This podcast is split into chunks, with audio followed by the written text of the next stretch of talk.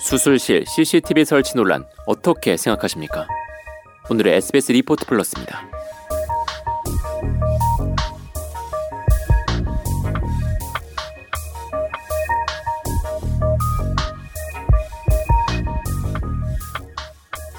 최근 부산의 한 정형외과에서 의료기기 영업사원이 의사 대신 수술을 진행한 사실이 드러났습니다.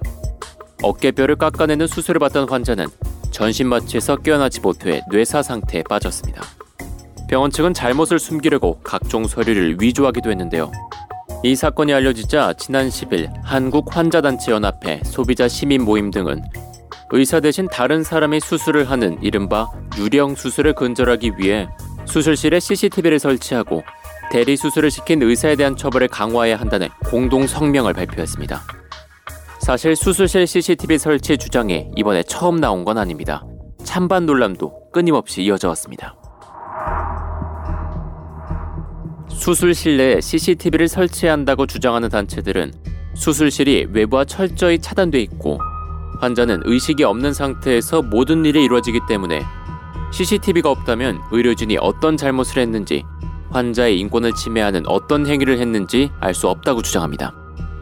일부 의사들 사이에서 간호조무사에게 수술을 시키거나 의사 면허가 없는 의료기기 업체 직원 등에게 수술을 맡기는 등의 행위가 암암리에 반복돼 왔다는 것도 이들의 CCTV를 요구하는 근거입니다. 실제로 지난 2014년 강남의 한 유명 성형외과에선 환자가 누워있는 수술실에서 생일 파티를 하고 음식을 먹거나 가슴 보형물을 들고 장난치는 사진이 공개돼 파문이 일었습니다. 당시 병원 측은 수술 뒤 환자가 회복 중인 상태에서 벌어진 일이라고 해명했지만 비난은 쉽게 가라앉지 않았습니다. 또 2013년에는 의료진이 수술 중 마취로 잠이 든 환자를 두고 성희롱조의 대화를 주고받은 것이 환자의 녹음기에 걸려 문제가 된 일도 있었습니다. 이런 일들이 계속되자 소비자와 환자 단체들은 수술실 CCTV 설치를 의무화할 뿐만 아니라 대리 수술을 시킨 의사의 면허를 영구적으로 박탈하는 등 처벌을 강화해야 한다고 목소리를 높이고 있습니다. 지난 19대 국회에서도 의료사고 위험성이 높은 수술이나 환자의 요청이 있을 경우 수술실 CCTV 촬영을 의무화하는 내용의 의료법 개정안이 발의됐지만 의료계의 반대로 폐기된 바 있습니다.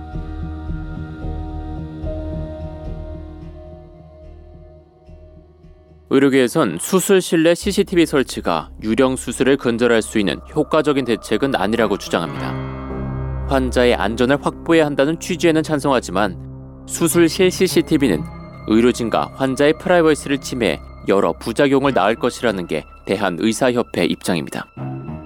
수술실은 의료진에겐 일터인데 일터에 CCTV를 설치해 집도이나 수술 보조인의 일거수 일투족을 감시하는 건 인권 침해 소지가 있다. 또 CCTV가 모든 수술 장면을 녹화할 경우 수술 부위가 노출되는 등 환자의 프라이버시를 침해할 우려도 있다는 게 CCTV 반대론자들의 주장입니다. 대한의사협회 정성균 대변인은 SBS 취재진에게 대리 수술을 시킨 의사에 대한 처벌에 대해선 공감하지만 이를 해결하자고 수술실 내 CCTV 설치를 법제화하면 모든 의료인이 잠재적 범죄자 취급을 받게 되고 의료진에 대한 환자의 신뢰도 역시 낮아질 수 있다고 말했습니다. 하루에 만 건 이상 이루어지는 모든 수술을 녹화하고 동영상을 보관하는 방법이 비용 대비 효율적이지 않다는 의견도 있습니다. 대한의사협회 측은 일부 선진국엔 정부나 의사협회의 영향을 받지 않는 독립적인 기구가 의사 면허를 관리한다. 문제를 일으킨 의사의 면허를 정지 또는 취소시키고 비양심적인 의사가 나오지 않도록 예방 교육을 하는 기관을 만드는 게 더 근본적인 해결책일 수 있다고 설명했습니다. 수술실 CCTV 설치 논란. 여러분의 생각은 어느 쪽이신가요?